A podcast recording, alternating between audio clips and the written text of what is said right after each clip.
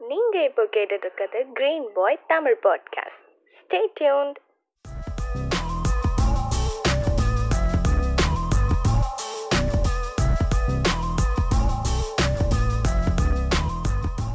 நீங்கள் கேட்டுக்கொண்டிருப்பது green boy Tamil podcast வணக்கம். வணக்கம். அடுத்து அஸ்வின் நம்ம சொன்னோடனே அஸ்வின் எப்போ வந்துடணும் ஆமா. இன்னைக்கு வந்து நெடுநாளுக்கு அப்புறம் வாசல்ல உட்காந்து பேசுறோம். வாசல் பாட்காஸ்ட் மாதிரி. ஆமா. உள்ள காத்து வரல.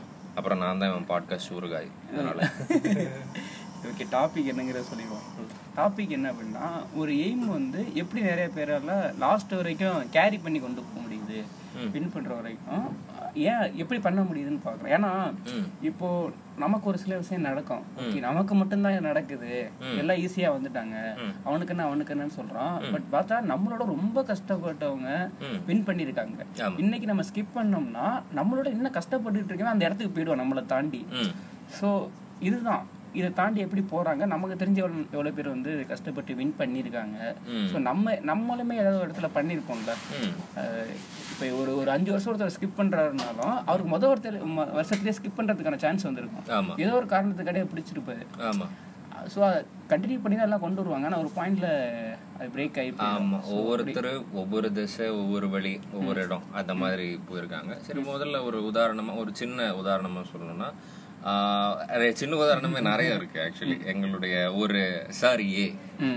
இவர் ஒரு சார் அவர் வந்து உருவா அது ராஜ்குமார். சரி அவர் பேர் ராஜ்குமார். ஓகே ராஜ்குமார் வந்து எப்படின்னா லைக் அவருக்கு என்னன்னா எல்லாரும் சினிமா எடுக்கணும் எடுக்கணும் எடுக்கணும்னு சொல்றாங்க. இல்ல இல்ல நான் தியரியா போவேன் அப்படின்னு சொல்லிட்டு தியரியா போறாரு. ஆனா அவரு ஆமா.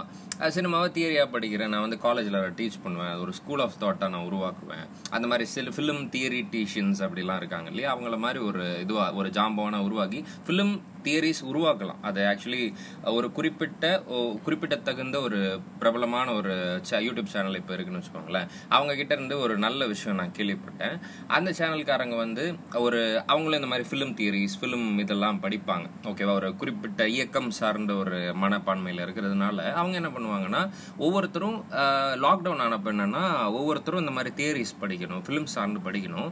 அது என்னன்றது புரிஞ்சிச்சா இல்லையா அப்படின்னு சொல்லிட்டு விவாதிப்பாங்களா அவங்க வந்து கூகுள் மீட்ல அந்த மாதிரி? ஓகேவா இது புரியல.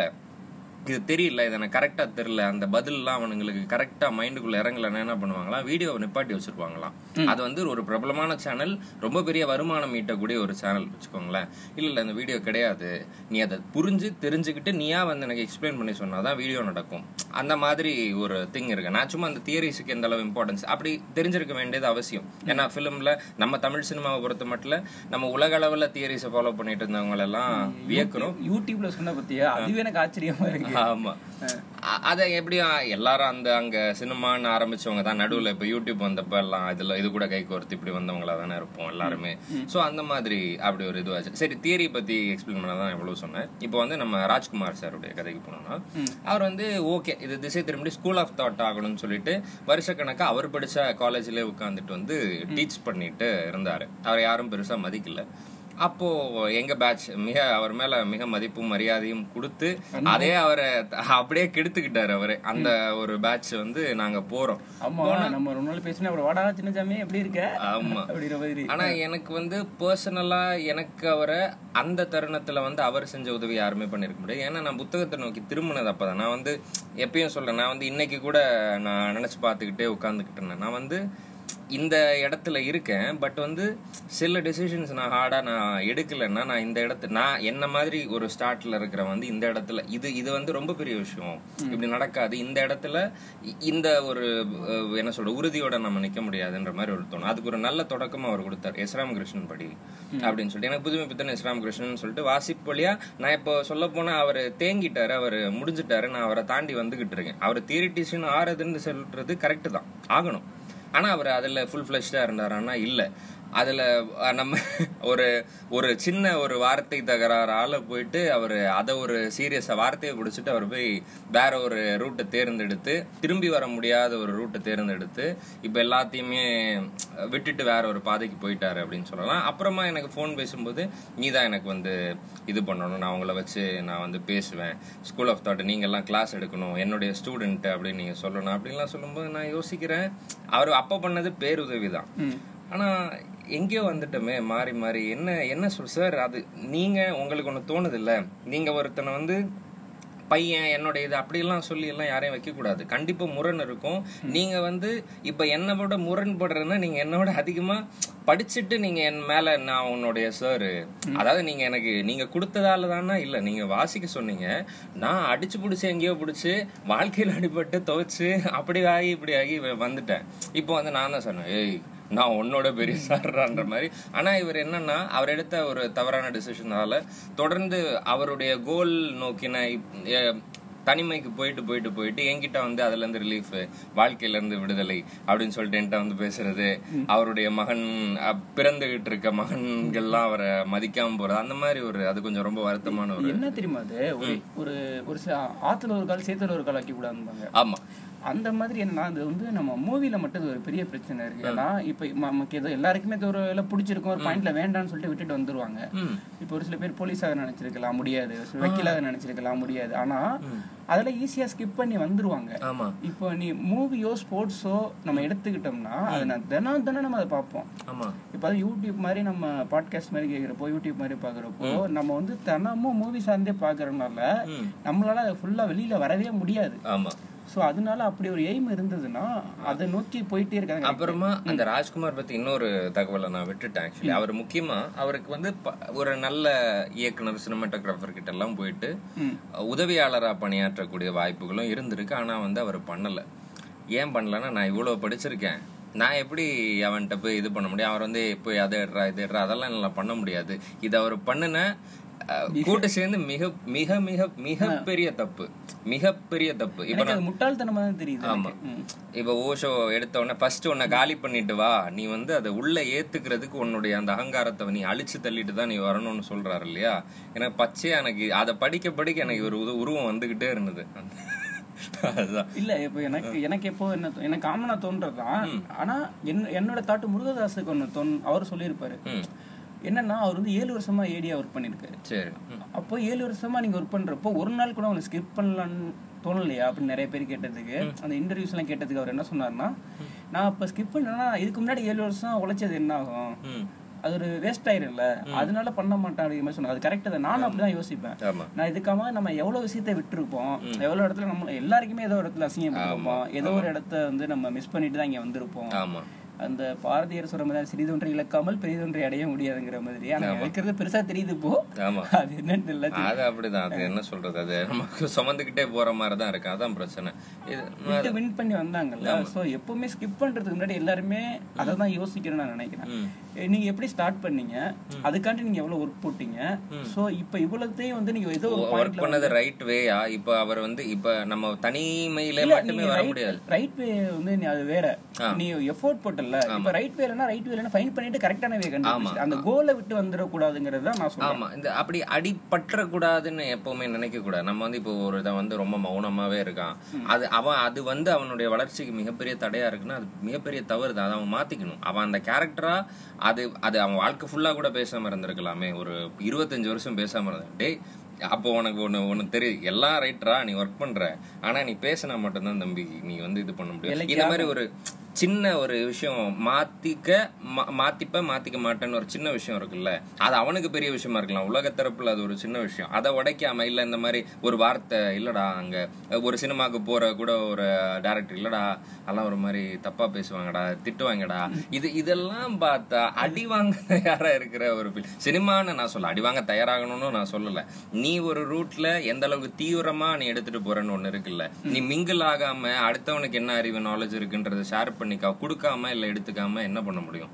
அது ஒரு லோன் உல்ஃபா இல்ல இது கஷ்டமா தான் அது இருக்கும். ஏன்னா இப்போ வந்து உன்னை ஒரு எல்லாருமே ஒர்க் பண்றாங்க ஓகேவா ஒரு சில வேலைக்கு வந்து உன்னை பெருசா பாக்குறாங்கன்னா அதுக்கான இழப்பும் அதிகமா இருக்கும். அதுக்காக நீ ஒர்க் பண்றது அதிகமா இருக்கும். நீ நிறைய விஷயத்த கடந்து தான் இங்க போய் ஆகணும்.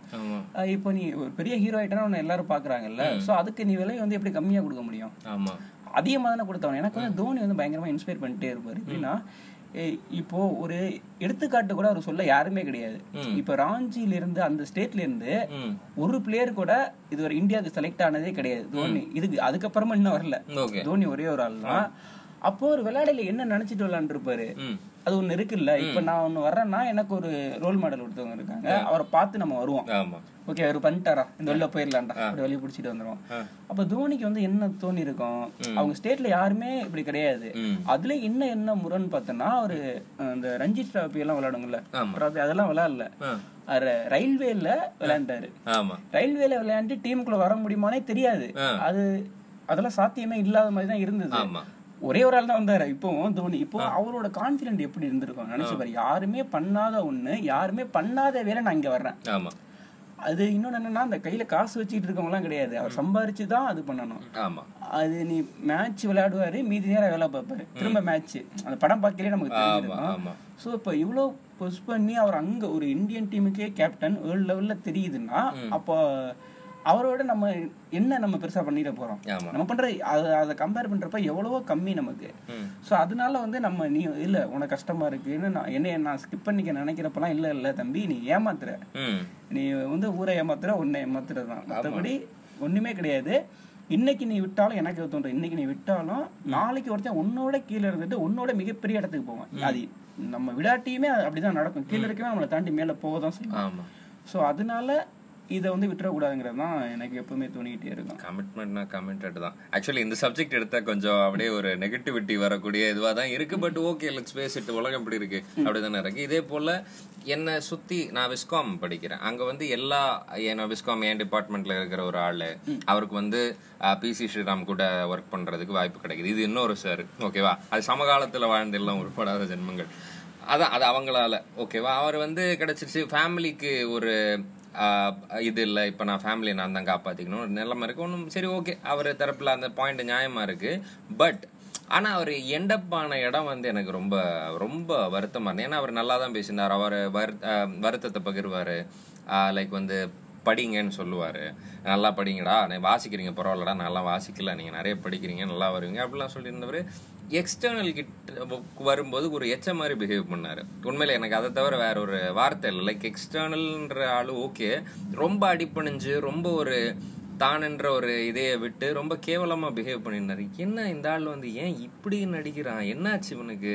ஒரு ஓரளவுக்கு ஒரு வார்த்தை அதிகமாக விடாமல் அவன் சொல்கிற எல்லாத்துக்கும் ஆமா போடாமல் ஓகே அப்படி அப்படி சைலண்டாக இருந்துட்டு போயிருந்தா கூட ஒன்றும் இல்லை. ஒரு மாதிரி ஏண்டா நீ எந்த இடத்துக்கு எய்ம் பண்ண என்ன பண்ணிட்டு இருக்க என்னவா பேசுன என்னம்மா நடந்துக்கிறன்றது அப்படியே அந்த ஆள் மொத்தமா பிடுங்கி குப்பையில போட்டாச்சு. அந்த ஒரு மாதிரி ஒரு கேவலமான ஒரு ஆள் ஆயிட்டாரு இன்னொரு மனிதர். அதே காலேஜ்ல தமிழ் டிபார்ட்மெண்ட் சேர்ந்தவர். இவர் வந்து நான் தமிழ் டிபார்ட்மெண்ட் நல்ல அருமையான பீப்புளா இருந்திருக்காங்களே இவங்கெல்லாம் ஓகே இது இது இது இதுகெல்லாம் நான் இப்ப முதல் சொன்ன ரெண்டே நான் நிராகரிக்கிறேன். எனக்கு அவ்வளவு பெரிய மரியாதை மதிப்புலாம் ஒண்ணுமே கிடையாது. கொஞ்சம் துளி கூட கிடையாது. இவரு ஒரு சார் தமிழ் வாத்தியார். இவர் வந்து அப்ப நான் கடைசியா இறுதியா மீட் பண்ணப்போ அவர் வந்து பிஹெச்டிக்கான தயார் நிலையில இருந்தாரு.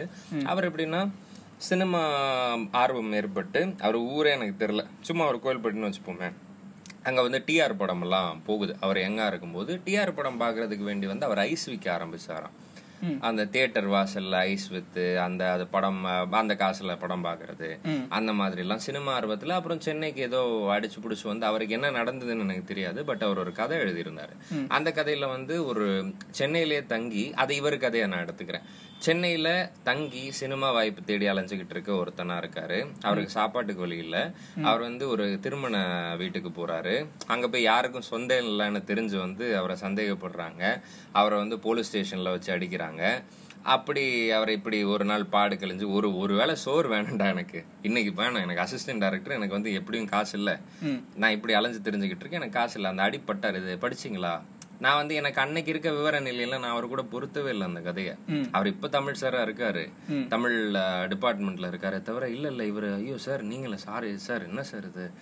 ஏன் சார் அப்படின்லாம் நான் கேட்கவே இல்லை. ஆனா அவர் ஏதோ ஒரு இன்னொரு தருணம் சொல்லும்போது அவரு இப்படி பல காலம் ட்ரை பண்ணி ஒரு படத்துல வந்து ஒரு பெரிய சினிமா சார்ந்து சினிமா ரியாலிட்டி சினிமா ரியாலிட்டியை பேசக்கூடிய ஒரு ஆள் அடிச்சு அடி ஒரு கடை நிலையில அடி வாங்குறவன் எப்படி இருக்கும்? நான் எப்படி எப்படியோ கஷ்டப்பட்டேன்டா. எப்படியோ நுழைய பார்த்தேன்டா. முடியவே இல்லடா. நிறைய விஷயங்கள் தெரியும் அவங்க சினிமாவில். நிறைய பேசுவாரு. அப்படி ஒரு படத்துல ஏதோ ஒரு பிரபலமான படம் தான் சொன்னாரு. அதுல வந்து ஒரு பெரிய பெட்டிகளை தூக்கிட்டு போகணும். ஒரு தண்ணி இருக்கிற பகுதி ஒரு குளத்துலன்னு வச்சுக்கோங்க பெட்டிகளை தூக்கிட்டு நடந்து போகணும் ஒரு நாலு பேர். அதில் இவர் ஒருத்தரா. ஒரே ஒரு சி படத்தில் எனக்கு அந்த மாதிரி ஒரு காட்சி கிடச்சிச்சுரா. நடந்து வந்தேன். நடந்து வந்தால் இல்லை அது ஃபுட்டேஜ் எக்ஸ்ட்ரா வருதுன்னு அதை மொத்தமாக கட் பண்ணி தூக்கிட்டாங்கடா. அப்படின்னு சொன்னார். இந்த மனிதரோட நான் ஒரு நாள் அவரை புத்தகம் சார் நான் பேசுறது படி அதனால எழுதுறதெல்லாம் இல்லை பேசுறது தான். பேசுறதுனால பிடிச்சி ஒரு நாள் அவர் வீட்டுக்கு போனேன். அவருக்கு ரொம்ப தாமதமாக கல்யாணம் நடந்தது அப்படி மனைவி இருக்காங்க இந்த குழந்தைகள் இருக்கு. ஏதோ ஒரு ஏதோ ஒரு கவர்மெண்ட் ஆஃபீஸுக்கு ஏதோ ஒரு வேலையை என்னை கூட்டிட்டு போனார். கூட்டிட்டு போயிட்டு அங்கே ஒரே சத்தம். அவருக்கு அந்த வேலை நடக்கலன்ட்டு ரொம்ப கோவத்துல அவர் படிச்ச அந்த மார்க்சிய லெனினிய தத்துவம்லாம் சொல்லி கத்திக்கிட்டு இருக்காரு. பார்த்தேன் என்ன பேசுறாரு? அப்புறம் வெளியில வந்து கேட்டேன் இல்லை நான் அப்படி மாதிரி கோவப்பட்டதுனால என்ன வந்து ஏதாவது இதுவா நினைச்சேன் சார் அதெல்லாம் இல்லை சார். ஒரு இல்ல எனக்கு அதுல எந்த ஒரு வருத்தமும் எனக்கு அந்த மாதிரி எல்லாம் ஒண்ணுமே இல்லை. எனக்கு துளி கூட தோணல. அவரு அவரு மனிதர் மனிதரா இருக்காரு அவ்வளவுதான். சோ அப்படி பேசிட்டு போகும்போது நான் ஏதோ ஏதோ ஒண்ணு எது எதுக்கோ சும்மா போனேன். அவர் வந்து அவ்வளவு கஷ்டத்தை மறந்து ஒரு பாடம் எடுக்கும்போது அவ்வளவு ஒரு அவருடைய ரியாலிட்டி அனுபவங்களை மொத்தமா என் மேல கடத்திட்டு எல்லார் மேலயும் கடத்துற ஒரு ஆளா ஆஹ் அ- அப்புறம் பேசி இந்த நல்லா படிக்கிறான்னா அவனை வந்து வாட்டி பண்ணுங்கடா பண்ணுங்கடா ஒரு தூண்டி விடுற ஆளா அந்த அங்க முன்னாடி நின்னுட்டு வந்து என்கரேஜ் பண்ற ஒரு ஆளா இருக்கிறது வந்து எனக்கு பிடிச்சது. ஓகே அவர் லைஃப்பை பார்த்தேன். பார்த்துட்டு வந்தேன். அவ்வளவுதான் லைக் இல்ல அது இல்ல இருக்கும் ஏன்னா இப்போ இப்போ நம்ம வந்து இப்போ இங்கிலீஷ் படத்துல இருக்கும்போது நிறைய பேசலாம். பட் அதே அளவுக்கு இங்கேயும் ஒண்ணு எல்லாரும் ஈஸியா வரல. இங்க இருக்கவங்க இப்ப நம்ம வந்து இப்போ கேஜிஎஃப் டூ இவ்வளவு கொண்டாடுறோம்ல ஆமா. அந்த நம்ம யாஸ் வந்து எப்படி வந்திருக்காருன்னு பார்த்தோன்னா அது மிகப்பெரிய ஒரு கஷ்டமா இருந்திருக்காரு அவர் வரதெல்லாம் பாக்குறப்போ ஆஹ் அவர் என்னன்னா அவர் நிறைய பேருக்கு தெரிஞ்சிருக்கும். தெரிஞ்ச தகவல்னா சரி ஓகே ஆரம்பிச்சு சொல்லிடுவோம். ரஜினியும் யாஸோட அப்பாவும் ஒண்ணா வந்து டிரைவரா இருந்திருக்காங்க ஏதோ சம்திங் அந்த அவரோட பையன் தான் யாஸ். அங்க ஒரு ஒர்க் பண்ணிட்டு இங்க வந்திருக்காங்கன்னா சாதாரண விஷயம் கிடையாது. சோ அதுக்கான பெரிய எஃபோர்ட் இருக்கு. இப்ப இந்த சில்வஸ்டன் ஸ்டாலனா அவர் கதையெல்லாம் படிக்கிறப்ப நமக்கு ஒரு மாதிரி கண் கலங்குது. என்ன எவ்வளவு கஷ்டப்பட்டிருக்க? வீட் வீட்டை விட்டு வந்துட்டு அவங்க எப்பவுமே இந்த கார்ல தங்கிக்கிற பழக்கம் அவங்களுக்கு இருக்கு. எப்படி தங்குறாங்கன்னே தெரியல அது. ஒரு நாய் ஒரு நாய் மட்டும் அவர்கிட்ட இருந்திருக்கு கார்லாம் வித்துட்டாரு. லாஸ்ட்ல அப்படியே எதுவுமே இல்லாம அந்த நாயையும் வித்துட்டு அவர் கதையை வச்சு சுத்தி எடுத்ததுக்கு அப்புறம் காசு கிடைச்சதுக்கு அப்புறம் முத முதல்ல அந்த நாயை தான் வாங்கிட்டு வந்திருக்காரு. இப்போ இன்னைக்கு அவங்க ஒரு மிகப்பெரிய பணக்காரர் எது வேணாலும் தெரியலாம் பட் அவர் ஸ்டார்டிங் ஸ்டேஜ்ல அந்த அளவுக்கு கஷ்டப்படுது. அதே அளவு கஷ்டத்தை டிஆரும் பட்டிருக்காரு. டிஆர் மாதிரி ஒரு கஷ்டப்பட்ட ஆளை பார்க்கவே முடியாது அப்படிங்கிற மாதிரி சொல்லுவாங்க. அவர் மட்டும் இல்ல நிறைய பேர் நம்ம அடுக்கு அடுக்குன்னு சொல்லிட்டே போகலாம். இப்ப அவங்க எல்லாம் எப்படி முடிஞ்சு எப்படி அந்த ஃபயரை வச்சுக்கிட்டே இருந்தாங்கன்னா அது இல்லாம அவங்களால வேற எதுவுமே பண்ண முடியாது. அது மட்டும்தான். இதை விட்டுட்டு நீ வேற வேற என்ன பண்ண முடியும்? அதெல்லாம் இல்ல அது லைஃபா அதுதான். லைஃபா அது அது வந்து நம்ம ஒரு உச்சம் தொட்டதுக்கு அப்புறம் அது விட்டுட்டு வர்றது வேற. நம்ம ஒரு டேஸ்ட் பார்த்ததுக்கு அப்புறம் வேணாம்னு சொல்றது வேற. நமக்கு வரலன்னு சொல்றது வேற. பட் அதுக்காக நம்ம ட்ரை பண்ணிக்கிட்டு இருக்கப்போ அதை விட்டு வர முடியாம பண்ணிருப்பாங்கல்ல. ஆமா. ஸோ அதுதான் அதே மாதிரி நம்ம பாரதி ராஜா எடுத்துக்கலாமே. ஏன்னா பாரதி ராஜாவுக்கு வரதுக்கு முன்னாடி இருந்த சினிமா வேற. கமல் இப்பவுமே சொன்னாரு அப்போ சொல்லியிருப்பாரு இது இன்டர்வியூல அப்போ வந்து பாரதி ராஜான்னு ஒரு டைரக்டர் வந்தாரு. பதினாறு வயதுலேன்னு ஒரு படம் வந்தது. ஸோ அதனால அதை மக்கள் பார்த்து மாறின மாறினது சினிமா மாறினது. ஓகேவா அப்போ அப்போ அது எவ்வளோ பெரிய ஒரு மொமெண்ட் ம். இப்போ பா- பாலச்சந்தர் ஒரு மொமெண்ட் கிரியேட் பண்ணாருன்னா? சினிமா சினிமாவே மாத்துறாரு. தமிழ் சினிமாவே இனி இப்படிதான். அந்த ரூட்லாம் இல்ல. எல்லாரும் அவ்வளவுதான். அவுட் நீங்க வாங்க ஊருக்கு வாங்க. ஊருக்குன்னா ரியலா செட்டு போடாம ரியலா ஷூட் பண்ணவர் வந்து அவர் தான் சொல்றாங்க. அப்போ அவருக்கு நம்ம இப்ப இருக்கலாம் இவ்வளவு இவ்வளவு அக்சஸ் எல்லாம் நமக்கு இருக்கு. இன்டர்நெட் இருக்கு மொபைல் இருக்கு. எல்லாமே இருக்கு. அவர் எதை பார்த்து இன்ஸ்பயர் ஆயிருப்பாரு? எவ்வளவு கத்துக்கிட்டு இருப்பாரு? இப்ப ரியாலிட்டி ஒரு படமா எடுக்கிறதுங்கிறது அவர் ஏன்னா அவங்க யாருமே ஒரு ஃபாரின் டைரக்டர்ஸ் வந்து அவரு சொன்னதே கிடையாது. எனக்கு இவங்கள தெரியும் இவங்கள பிடிக்கும் அவங்கள பிடிக்கும் அவர் ஏதோ கன்னட படம் பார்த்துட்டு அந்த படத்துல ஒரு படம் மட்டும் சொன்னார். என்ன படம் எனக்கு தெரியல. பார்த்துட்டே இருக்கல அவருக்கு தோணுச்சு இவர் தான் இவர்கிட்ட தான் நம்ம ஒர்க் பண்ணணும். இவர்கிட்ட நம்ம ஏடியா இருக்கணும் நம்ம இது எடுக்கிறாரு. அந்த படம் பெருசா கூட போகலன்னு நினைக்கிறேன். பட் அவர் மண் சார்ந்து எடுக்கிறாரு. அப்படின்ட்டு அது போயிருக்கு. இப்போ அவங்களால எப்படி அவர் பெட்ரோல் பங்க்ல வேலை பார்த்துட்டு என்ன பண்ணுவாருன்னா காசை சேர்த்து வச்சிருப்பாராம். ம். எதுக்குன்னா நாடகம் போடுறதுக்கு. இப்ப நம்ம யூடியூப்ல வீடியோ போடுற மாதிரி அப்ப நாடகம் போடுறதுக்காண்டி வச்சிரு அவங்களால எப்படி வச்சிருக்க முடிஞ்சது? நம்ம கவுண்ட் பண்ணி நாடகம்னு சொன்னதும் அவரும் அவர் ஃப்ரெண்டு வந்து அவர்கிட்ட காசு இல்லைன்னு காசு இல்லையா? சரி இரு அப்படின்னு சொல்லிட்டு ஒரு இடத்துக்கு போயிட்டு உள்ள போயிட்டு வந்து காசு கொடுத்தாராம். என்னன்னா ரத்தம் கொடுத்துட்டு அப்போ வந்து ரத்த தானம் பண்றதுக்கு காசு இருந்திருக்கு போல. அதெல்லாம் இருந்திருக்கு. அது கேட்கையிலே ஒரு மாதிரியா இருக்குல்ல இன்னைக்கும் அதே நிலைமையில இங்க வர்றவங்க இருக்காங்க. ஆமா இருக்காங்க. லைக் வந்து இப்போ நான் அனுபவங்களை சொன்னா ஒரு ஒரு கதை ஒண்ணு வேணா சொல்லலாம். இது வந்து ஜெகதீஷன் நினைக்கிறேன் இந்த கதை எழுதுனது. ஆக்சுவலி பர்சனலா அந்த ரைட்டிங் வந்து எனக்கு அவ்வளவா அட்டாச் ஆகாது. எனவே எனக்கு வந்து லைக் என்ன சொல்றது? இந்த கதையை நான் சொல்றேன் பட் எனக்கு ஒரு கதையா பார்க்கும்போது எந்த ஒரு முயற்சியும் அதுல எனக்கு தெரியல. அது ஒரு சென்டிமெண்ட் இருந்தா ஒரு கேப்சர் பண்ணிடணும் ஒரு சீரியல் குணம் வந்து அதுல இருக்குன்னு நான் நினைக்கிறேன். பட் இருந்தாலும் அந்த கதையில இருக்க ஒரு உண்மைத்துவத்துக்காக நான் சொல்றேன். அவ்வளவுதான். அது அந்த கதையில வந்து என்னன்னா ஒரு ஒருத்தன் வந்து அன்னைக்கு தான் வடபழனில இருந்து ரூமை காலி பண்ணிட்டு இருக்கான். அவன் வந்து வீட்டுக்கு போகணும். ஓகேவா வீட்டுக்கு இல்லை லைக் அவன் மொத்தமா நீ சென்னையே கிடையாது. நீ சென்னை இல்லை. ஏன்னா போறேன். ஏன்னா பல வருஷமா வந்து இங்க வந்து வாய்ப்புகள் தேடி அலைஞ்சிக்கிட்டு இருக்கான். நடிக்கிறதுக்கு ஸ்க்ரீன்ல வந்து அவன் முகத்தை காட்டுறதுக்கு ஏதோ ஒண்ணு. அப்போ வழக்கமா இந்த நம்ம பஸ் பஸ் ஸ்டாண்ட் இருக்குல்ல கோயம்பேடு. கோயம்பேட்டில் வந்து ஆஹ், போனா ஒரு இது கிடைக்கும். கூட்டமா நிற்பாங்க நடிகர்கள் துணை நடிகர்கள் கூட்டமா நிற்பாங்க அதாவது அந்தந்த ப்ரொடக்ஷன் அந்தந்த மேனேஜர்ஸ் எல்லாம் வந்து ஓகே நீங்க இந்த போங்க இந்த வண்டியில இறங்க இந்த வண்டியில இறங்குன்னு சொல்லிட்டு இந்த சீரியல் இருக்குப்பா ஒரு ரோல் இருக்குப்பா. இந்த கலெக்டரா நடிக்கணும் அந்த டாக்டரா நடிக்கணும் இந்த மாதிரி சின்ன சின்ன ரோல் சொல்லி உடனே எடுத்துட்டு போயிருவாங்க. சம்பளம் கிடைக்கும். இவர் பேக் பண்ணி கிளம்ப ரெடியாக நிற்கும் போது இவருக்கு வந்து இல்லடா ஒன்னே ஒன்று ஒன்னே ஒன்று பண்ணணும் உனக்கு ஒன்று இருக்கு வா அப்படின்னு சொல்லிட்டு போய் நம்பிக்கையாக போய் நின்னா அங்கே வந்து என்ன மாதிரி ரோல் கொடுக்குறாங்கன்னா அவர் வந்து புனமா நடிக்கணும். செத்தவனா நடிக்கணும். ஓகேவா அது வந்து அவர் வந்து ஒரு இதுவாகவே நடிக்கிறார். அவர் வந்து அந்த அவன் வந்து ஒரு அங்க ஒரு டாக்டர் கலெக்டர் அவனுக்கு அதை சொல்லி ஒருத்தன் நடிக்கிறவன் இருக்கான் டாக்டர் அவன் வந்து ரொம்ப கேவலமா நடிக்கிறான். ஏன்டா எனக்கு அது கிடைக்காதான்னு சொல்லிட்டு கண்ணு முன்னாடி இவர் செத்து கிடக்குறாரு. செத்து கிடக்குற ஒரு ஆளா நடிச்சிட்டு அவர் பெர்ஃபெக்டா நடிச்சிட்டு கொடுத்துட்டு அங்கிருந்து போறாரு. போயிட்டு போகும்போது முடிவு பண்றேன் இல்ல நான் இங்கதான் சென்னை தான் இங்கதான் இருக்க போறேன்ற மாதிரி ஒரு இது முடிவெடுக்கிறாரு. இதுதான் ரியாலிட்டி ஏன்னா நான் வந்து இப்போ சாலிகிராமத்துல வந்து கிராஸ் ஆகிட்டே போகும்போது தினமும் நம்ம இவரை பார்ப்பேன். அந்த அற்புதம் கூட ஒரு கேரக்டர் வரல சூப்பர் டீலக்ஸ் நம் அஞ்சாதே நம்பு அஞ்சாதே நம்பு. அவர் அவரும் அவர் ஹேரும் அவரை நான் பார்ப்பேன் டெய்லி அங்க என்னன்னா ஜஸ்ட் பிரசாத் லேப்ல ஏதாவது படம் போடுவாங்களா இருக்கும் லைக் அது ஷோ பார்த்துட்டு வந்து அவங்க அங்க டீ சாப்பிடுறது எல்லாம் நமக்கு தெரிஞ்ச படங்கள்ல பார்த்த முகங்களா இருக்கும். இயல்பான எல்லாருமே காவேரி டீ கடையில எல்லாரையும் பார்க்கலாம். ஆமா எல்லாருமே இருப்பாங்க எல்லாருமே இருப்பாங்க. சோ அதை நம்ம பார்த்து கடந்து கடந்து போவோம். ஒரு நாள் வந்து என்ன ஏதாவது ஸ்கிரீனிங்கா என்ன? இல்ல சும்மா டீ குடிப்போம் அப்படின்னு அதான் அவங்களுடைய ஸ்பாட் அது. அங்க இருந்து அடுத்தடுத்து இல்ல இது வந்துருச்சுடா வாய்ப்பு வந்துருச்சா? என்னைக்கும் சினிமா பேசிட்டே இருப்பாங்க ரத்தத்துல ஓடிக்கிட்டே இருக்கு. கேட்டுட்டேன் யாரு? எப்பா? என்னடா? என்ன என்ன வயசுல? என்ன பேஷன்ல இவங்களுக்கெல்லாம் வந்து இந்த வயசுல நிக்கிறாங்களா? இவங்களுக்கெல்லாம் கண்டிப்பா ஏதோ கிடைச்சிருக்கணும்ல. ஏதாவது கிடைச்சு எவ்வளவு பேஷனட்டா வேலை பார்த்துருக்கணும்? இங்க நின்னுட்டு இருக்காங்களேன்ற மாதிரி. அப்படிதான் தோணும். இல்ல ஒரு எப்பவுமே நம்ம ஒரு எய்மை எடுத்துக்கிட்டு போயிட்டே இருக்கோம்னா கரெக்டான வேலை போயிட்டு இருக்கா நமக்கு ஒரு சிக்னல் கிடைக்கும். அது எரியுதா இல்லையாங்கிறது செகண்ட் ஆனா கிடைக்கும் நமக்கு இப்ப எப்படின்னு சொல்றதுன்னா இப்போ ஒரு ஏடியா இருக்காங்கன்னு வச்சுக்கவே ஒரு பத்து வருஷமா ஏடியா இருந்து படம் எடுக்கிறவங்களும் இருக்காங்கல்ல அவங்களுக்கு வந்து கதை சொல்றதுக்கான ஒரு வாய்ப்பு கிடைக்கும். ஆமா. ஓகேவா அதுதான் அவங்கள பூஸ்ட் பண்ணும். ஆமா. இப்போ வந்து ஒரு பெரிய டைரக்டரோட திரும்ப ஒர்க் பண்றதுக்கான ஒரு வாய்ப்பு கிடைக்கும். யாரோ ஒருத்தர் நீங்க ஒர்க் பண்றது நல்லா இருக்குன்னு சொல்லியிருப்பாங்க. பசங்க வந்து நீங்க உன்னோட கதை நல்லா இருக்குன்னு சொல்லியிருப்பாங்க. சோ அந்த மாதிரி சிக்னல் கிடைச்சா மட்டும்தான் நம்மளால ரொம்ப நாள் அதை எடுத்துட்டு போக நான் சோகமாவே சொல்லிட்டு இருக்கனால ஒன்னே ஒண்ணு பாசிட்டிவா மட்டும் சும்மா சொல்லிக்கிறேன். இது வந்து ஒரு போது பாவம்னா? ஆமா பின்ன எனக்கே அழுக வந்துரும் போல இருக்கு நம்ம பேசுறது கேட்டா. நம்ம இந்த நீலம் பத்திரிக்கை பாரஞ்சித் ஆரம்பிச்சு நடத்துறது இருக்கு இல்லையா? அதுல வந்து ஒரு ஒருத்தர் வந்து கதை எழுதி அனுப்பியிருக்காரு. படிச்சுட்டு அது என்ன கதைன்னு நான் படிக்கல. ரொம்ப நல்லா இருக்கு. உங்க எழுத்து நடை எனக்கு ரொம்ப பிடிச்சிருக்கு.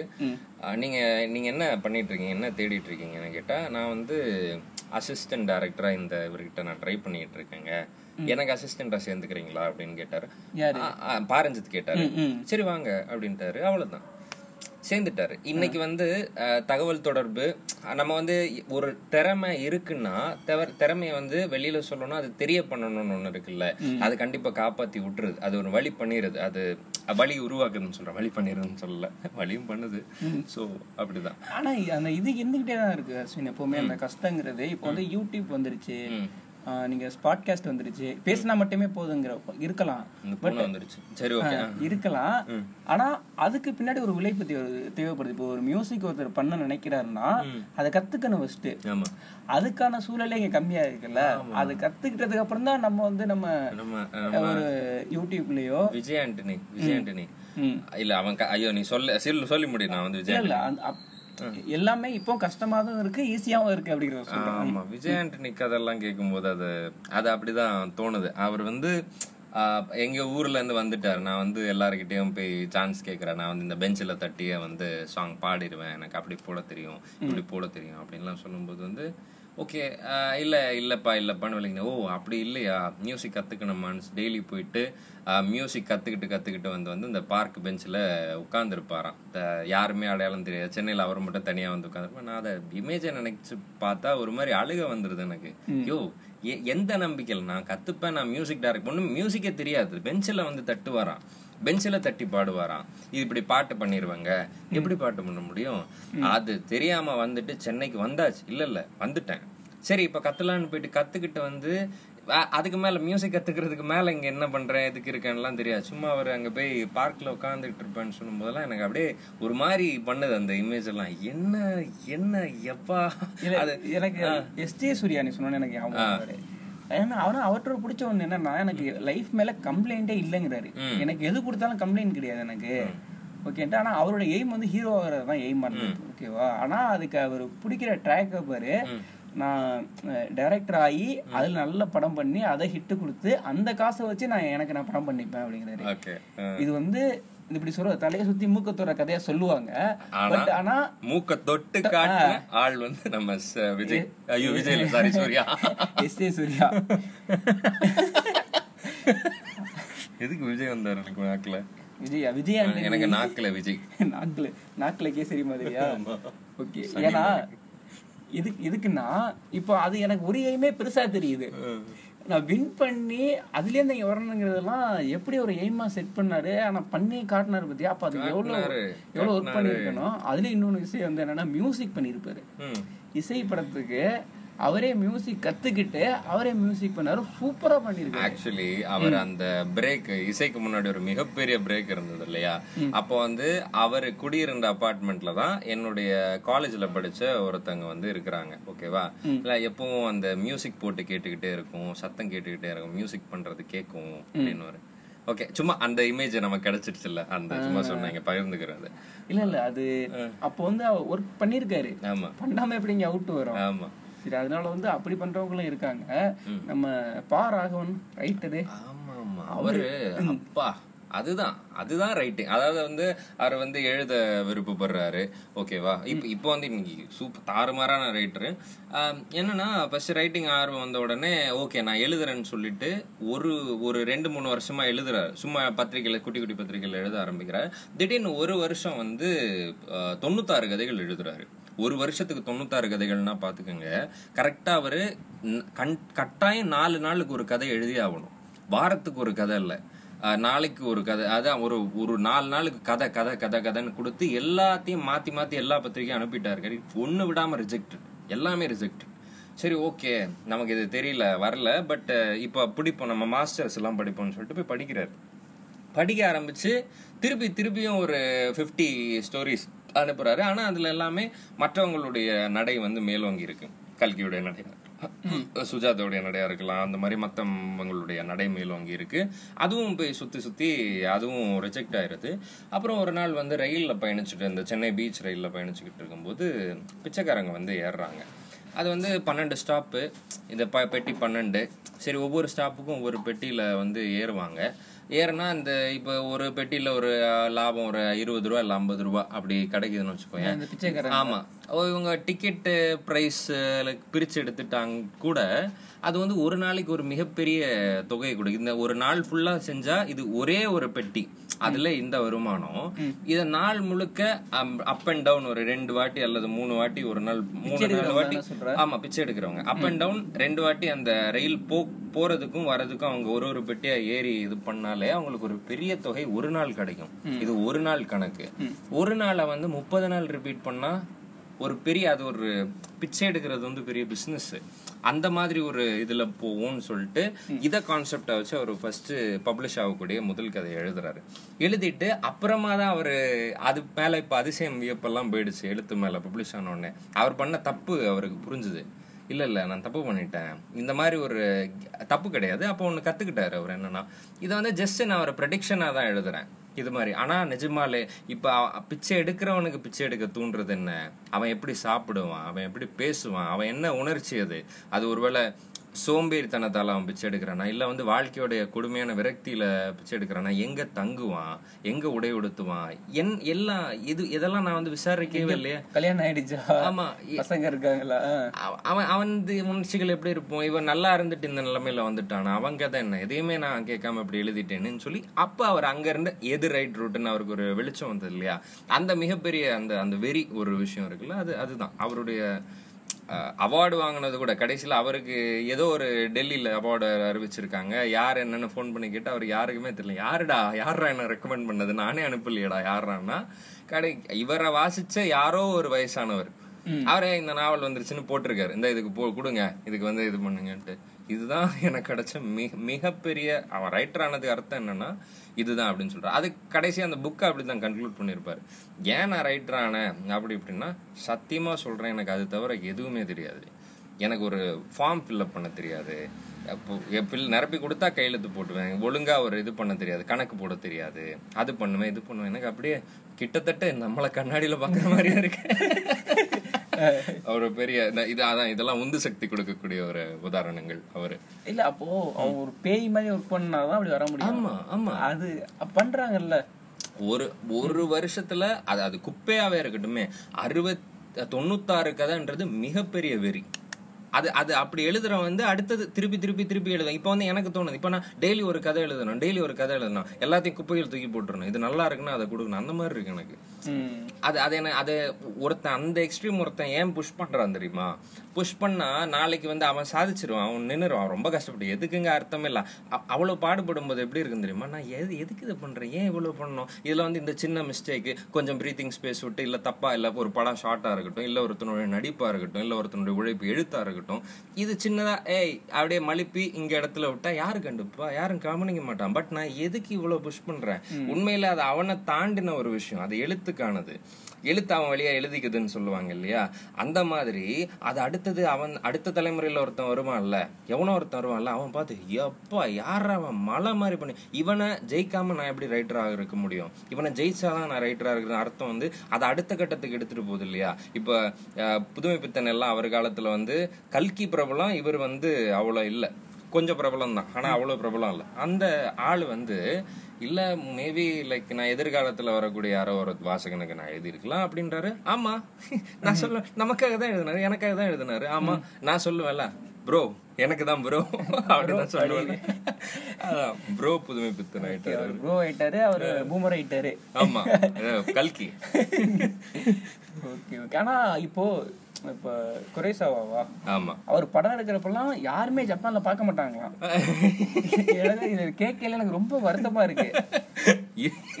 நம்ம தான் நம்ம இந்தியால உட்கார்ந்து எல்லாரும் கதறிக்கிட்டு. கதறிக்கிட்டு இருக்கோம்ல. இப்ப ரீசெண்டாவே இந்த சென்னை ஃபிலிம் ஃபெஸ்டிவல்ல ஏதோ ஒரு ஒரு கொரியன் டைரக்டர் ஒரு படம். கிம் கிடுக்கு ஆனா அவர் படத்தை ஊர்ல அவங்க ஊர்ல பார்க்க மாட்டாங்களே யாரா ஆமா ஆமா ஆமா. யாரே பேரு?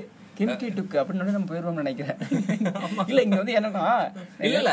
அவர் அவர் வந்தாரு. கிம்கி டொக்கு வச்சு இங்க தமிழ்ல ஒருத்தர் புத்தகம் எழுதியிருக்காரு.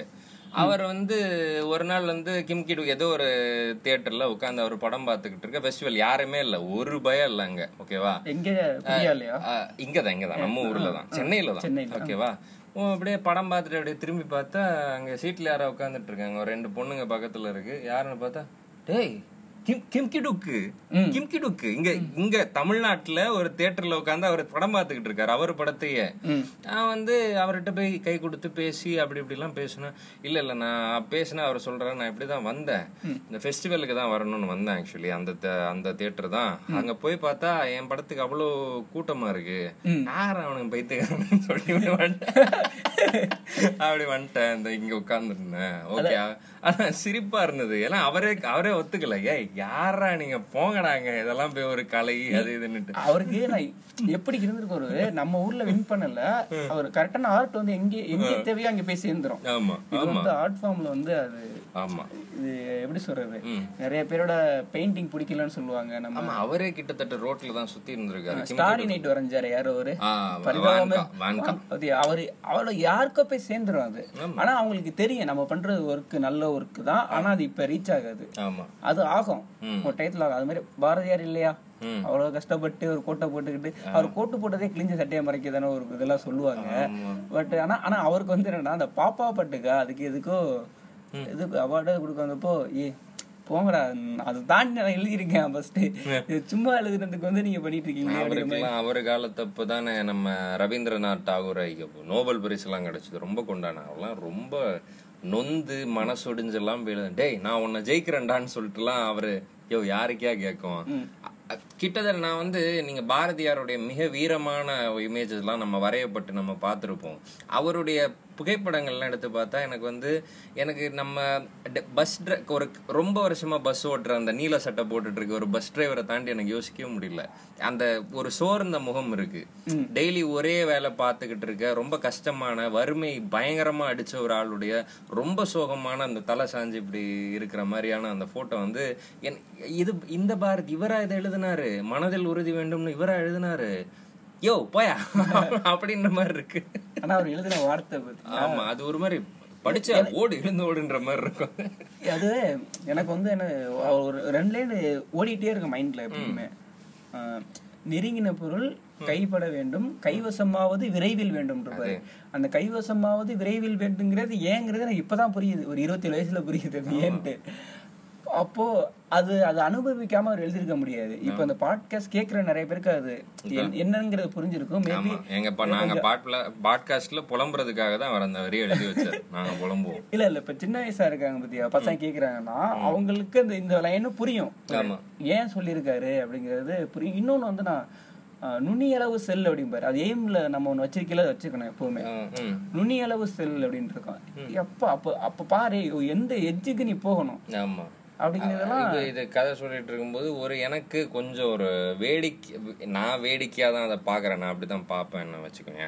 ஒரு ஒரு பையன் இவன் ஒரு கதை சொன்னான். இவன் ஒரு கதை வச்சிருந்தான். எங்க அவன் யார்கிட்டயும் சொல்ல யார்கிட்டயும் சொன்னான். அவன் என்ன கதை வச்சிருந்தான்னு கூட எனக்கு தெரியாது. அவன் ஒரு கதை சொன்னான். அவன் வந்து வெளியில பகிர்ந்தானா? இல்ல வந்து தெரில அவன் பூட்டி வச்ச ஸ்கிரிப்டை அவன் அதை ஆட்டையை போட்டான்? எனக்கு ஒண்ணுமே தெரில அவன் கதை வந்து அவன் ஒரு படம் ரிலீஸ் ஆன படத்துல வந்துருச்சு. இது எப்பன்னா யூஜியில் இது டூ தௌசண்ட் ஃபோர்டீன் ஃபிஃப்டின் வச்சுக்கோயேன். காலேஜில் இருக்கோம். அப்போ வந்து இப்படி வந்துருச்சுன்னு போய் சோர்ந்து உட்காந்துக்கிட்டுன்னா இவன் என் சி ஃப்ரெண்ட்லாம் சொன்னான் என்னடா அதுக்கேண்டா இப்படி உட்காந்துருக்கான்னு நான் சொன்னேன். நான் புரியாமல் சொன்னதாக இருந்தாலும் எனக்கு லேட்டராக எனக்கு வாழ்க்கையில் நான் அப்படி சொன்னது நான் அவன்கிட்ட சொல்லலை. நான் என் ஃப்ரெண்டுக்கிட்ட தான் சொன்னேன். எனக்கு அந்த கருத்து அப்போ இருந்த கருத்து ஏன் நியாயம்னு எனக்கு லேட்டராக ஜஸ்டிஃபிகேஷன் கிடச்சிது. ஏ உடனே என் ஃப்ரெண்டு சொன்னேன் டே அதெல்லாம் எவ்வளோ கஷ்டம் தெரியுமாடா? என் சினிமா அப்படியே இருந்ததுன்னு வச்சுக்கோ என் ஷார்ட் ஃபிலிம் எடுத்துலாம் அப்போ நிறைய பேர்லாம் வரல. ஓகேவா அப்படி ஆமாம் அப்போ தான் வந்திருந்தாங்க ஓகேவா எவ்வளோ கஷ்டம் தெரியுமான்னு சொன்னேன். கூடாது. நீ சினிமாவுக்கு வரியா? நீ வந்து நீ ஒரு கதை போச்சா? நீ நூறு கதை எழுதணும். நீ அடுத்த நாள் அடுத்த கதையோட நீ ரெடியாக நிற்கணும் லைக் அதை விட்டுட்டு வந்து அது பொண்ணு கதை போயிடுச்சுன்னா நான் இன்னைக்கு ஜெயமோகனை பார்க்குறேன். ஜெயமோகனுடைய வெறிக்கு என்ன என்னத்தை எதை ஈடுக்கு சொல்றதுன்னே தெரில அவனுக்கு ஒழுங்காக அவன் எல்லா ஒர்க்கும் டிரான்ஸ்லேட் பண்ணி விட்டா பல ரைட்டர்ஸ் வந்து நம்ம ஓ நமக்கு அவ்வளோ தகுதி இல்லையா? நம்மலாம் செத்துடலாமா? இருக்கிறதுக்கு நமக்கு வக்கில்ல போல இருக்கு. நம்மலாம் ரைட்டர் கிடையாது. நம்மலாம் லு- அப்படின்னு உள்ள நினைச்சிட்டு தன்னை தானே செருப்பால் அடிச்சுக்கிட்டு எல்லாம் ஃபீல்டை விட்டு போயிடுவாங்க அந்த மாதிரி ஒரு வெறி பிடிச்ச ரைட்டரு பத்து வருஷம் ஒரு இருபத்தி ஓராயிரம் பக்கம் உள்ள ஒரு நாவல் எழுதுறான். பத்து வருஷம் பிளான் பண்ணிட்டு அதை ஏழு வருஷத்துலேயே முடிச்சிடுறாருன்னு வையேன். டெய்லி ஒரு ஒரு சாப்டர் அதாவது டெய்லி ஒரு ஒரு சாப்டர் வெளியாகுது இன்டர்நெட்ல ஆனா அவன் வந்து அதுக்கு முன்னாடி ப்ரிப்பேர் பண்ணி வச்சிருக்கான். ஆல்ரெடி எழுதி வச்சிருக்கணும். திடீர்னு ஒரு புதிய புக்கு அது ஒவ்வொரு புக்கு பார்ட்டா இருக்கும். ஒரே ஒரே நாவல் தான் ஒரு பாகம் பிரிச்சு ஒரு சாப்டர் மாதிரி விடுறான்னு வச்சுக்கோயேன். ம். ஒரு புக் எழுதிட்டு ஒரு நாலு அத்தியாயம் எழுதிட்டு இந்த வசந்த பாலனுக்கு கொடுக்குறாராம் அனுப்புகிறாராம் அனுப்புன உடனே வசந்த பாலன் படி ரொம்ப நல்லா இருக்கு அப்படின்னு சொன்னோடனே அப்படியே அதை மொத்தமாக டெலீட் பண்ணிட்டாராம். இல்லை இது எனக்கு சரியா படல இன்னொன்று உட்காந்து புதுசாக எழுதுறாரு ஆரம்பத்துல இருந்து. நம்ம வந்து ஓரளவுக்கு இருக்கு அப்படின்னாலே ஓகே ஓகே. ஓரளவுக்கு இருக்குல்ல அவர்தான் அப்படின்னு அந்த மாதிரி இருக்கு. இது எழுதி முடிச்சு யாரா இவன் இப்படி எழுதி முடிச்சுட்டானே இந்த நாவல்? என்ன பண்ண போறான்? இல்ல இல்ல முடியல. ஒண்ணு இருக்கு அப்படின்றாரு என்ன இருக்கு சார்? நூறு நாள் நூறு நாள் ஒவ்வொரு நாளும் தொடர்ந்து வந்து ஒரு ஒரு சிறுகதை எழுதுறான். நூறு சிறுகதை எழுதுறான் தொடர்ந்து. யாருமே பண்ணதில்லை உலகத்திலேயே. டெய்லி ஒரு அடுத்த சிறுகதை. சில நாள் ரெண்டு மூணு கதைலாம் வரும். டேய் என்னடா பண்ற? அந்த மாதிரி இருக்கும். ஒரு மாதிரி டேய் அது இது பயங்கரமா இருந்தது. என்ன இவன் எழுதிக்கிட்டே இருக்கான்? என்ன இவன் நிக்குமா? அதாவது அவர் கரியர்ல முன்னாடி எழுதின எல்லாத்தையும் அறம கூட மறந்துரு. எல்லாத்தையும் மறந்துரு. இது மட்டுமே செட்டா எடுத்து வைக்கலான்ற மாதிரி. அதாவது வெறும் கதைகள்ல தமிழ் இலக்கியத்தோடைய முக்கியமான கதைகள் எல்லாம் டெய்லி வந்துகிட்டு இருக்கு. ஒண்ணு ஒண்ணு ஒண்ணு ஒண்ணு ஒண்ணு. எப்பா டே அப்புறம் அவர் வந்து சொல்றாரு இது இது எழுதுனது எப்படின்னா அது வந்து திடீர்னு வந்து இந்த கதை தோணும் இது வந்து அங்கேயே வச்சுட்டு வந்திருப்பேன். திடீர்னு ஒன்று எழுதின மாதிரி தோணும் பார்த்தா அது கனவுல எழுதியிருப்பேன். அந்த எப்பா டே எழுத்து எழுத்து எழுத்து மட்டும்தான். ஆமா காலையில எழுந்ததும் முதல் வேலை எழுத்து தான். இது வசந்த பாலனுக்கு காவியத்தில் அவர் வந்து நான் ஸ்கிரிப்ட் ரைட்டரா நான் ஒத்துக்க ஸ்கிரீன் பிளே ரைட்டர் நான் ஒத்துக்கவே மாட்டேன். சத்தியமா இல்ல அவர் ஸ்கிரீன் பிளே ரைட்டர் கிடையாது இருந்தாலும் சொல்றேன் ஒரு ஸ்க்ரீன் பிளேனா குறைந்தது இருபது ஆயிரம் பக்கம் இருபதாயிரம் வார்த்தைகள் இருக்கணும். இருபதாயிரம் வார்த்தைகள் இருக்கணும்.